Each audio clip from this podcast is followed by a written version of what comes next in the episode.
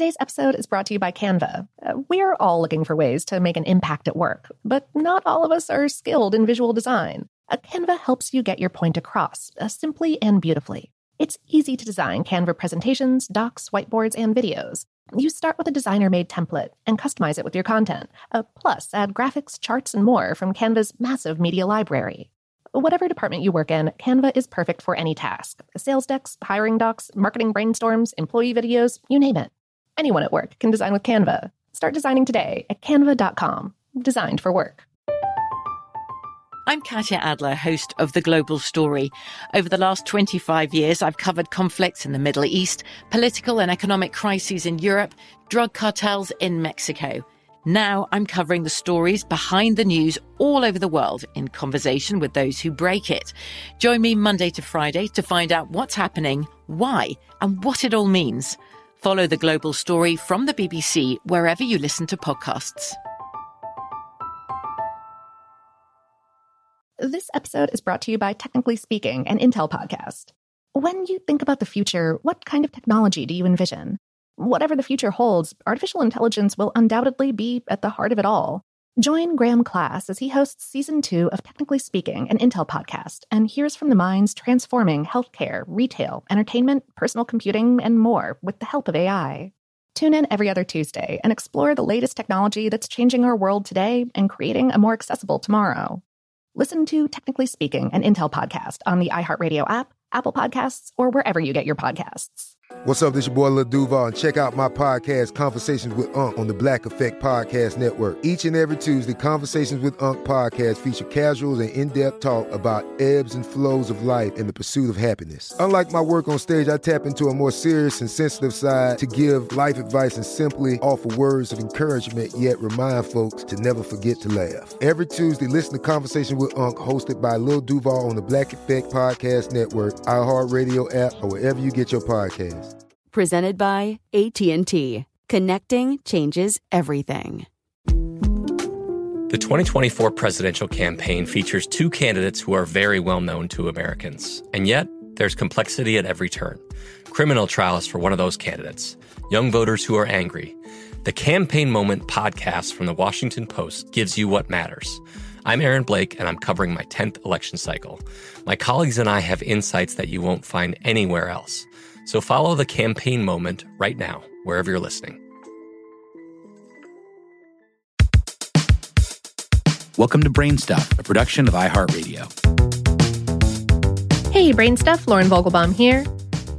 Macaroni and cheese may well be the ultimate comfort food. A warm bowl of starchy pasta and melted cheese has the potential to make everything right with the world. So, who came up with the idea to combine elbow macaroni with creamy cheese to create this simple yet perfectly complementary concoction? Although noodles trace back to ancient China and the surrounding areas circa 3500 BCE, and cheese was developed even earlier in various places where humans kept milk producing animals, mac and cheese itself has roots in Italy. An Italian cookbook from the 13th century called the Liber de Coquina, or Book of Cooking, includes a recipe that historians believe is the first macaroni and cheese recipe. This recipe calls for sheet pasta cut into 2 inch or 5 centimeter squares, cooked in water, and then tossed with grated cheese, likely Parmesan. If you're thinking that that doesn't sound much like the melty mac and cheese we know today, you're right. And for that, the earliest examples may be from the Swiss Alps a couple of centuries later. The first known recorded recipe for what we would currently call macaroni and cheese dates back to 1769. It appeared in Elizabeth Raffald's book, The Experienced Housewife, and consisted of cheddar cheese melted into a thick bechamel sauce, tossed with noodles, and topped with toasted breadcrumbs and parmesan. But wherever they came from, pasta and cheese dishes grew in popularity across Europe. In colonial America, casserole dishes similar to today's mac and cheese were served at New England church suppers, where they probably originated from receipts or recipes passed along from English relatives. The dish was primarily reserved for the upper classes until the Industrial Revolution made both pasta and cheese easier to produce and thus cheaper. Thomas Jefferson sometimes gets credit for introducing macaroni and cheese to the United States, which he did not. But he did help make it popular. He dined on the dish during his time in Italy, and he loved it so much that he brought back a pasta maker with him to the United States and had his enslaved black chef, James Hemings, serve the dish at his dinners, including at the White House in 1802. Mary Randolph, who took over hostess duties at the White House when Jefferson's wife died, included a macaroni recipe with Parmesan cheese in her 1824 cookbook, The Virginia Housewife.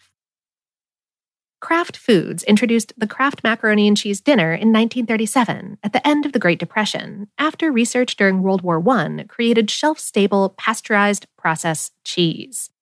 The Kraft Dinner, called the Housewife's Best Friend, a nourishing one pot meal, was a fast, filling, and inexpensive way to feed a family.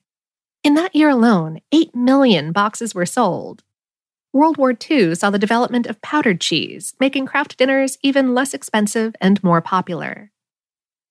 American cooks making their own homemade cheesy pasta often improvise using cheddar, Colby, or, yes, the more affordable processed cheese, and spices like nutmeg and mustard.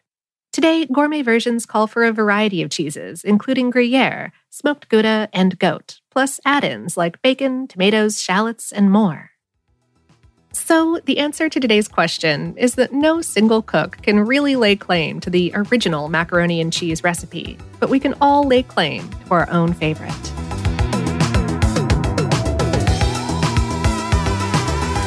Today's episode was written by Marie Wilsey and produced by Tyler Klang. For more on this and lots of other cheesy topics, visit howstuffworks.com. Brainstuff is a production of iHeartRadio. For more podcasts from iHeartRadio, visit the iHeartRadio app, Apple Podcasts, or wherever you listen to your favorite shows.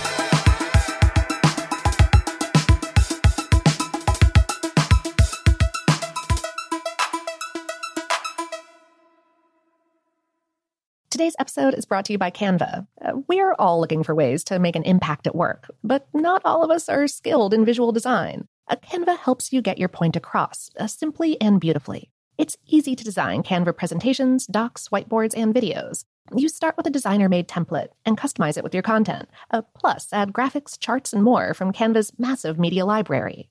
Whatever department you work in, Canva is perfect for any task sales decks, hiring docs, marketing brainstorms, employee videos, you name it. Anyone at work can design with Canva. Start designing today at canva.com. Designed for work.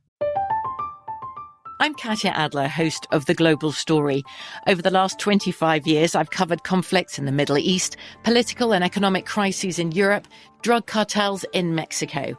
Now I'm covering the stories behind the news all over the world in conversation with those who break it.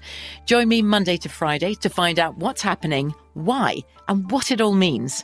Follow the global story from the BBC wherever you listen to podcasts.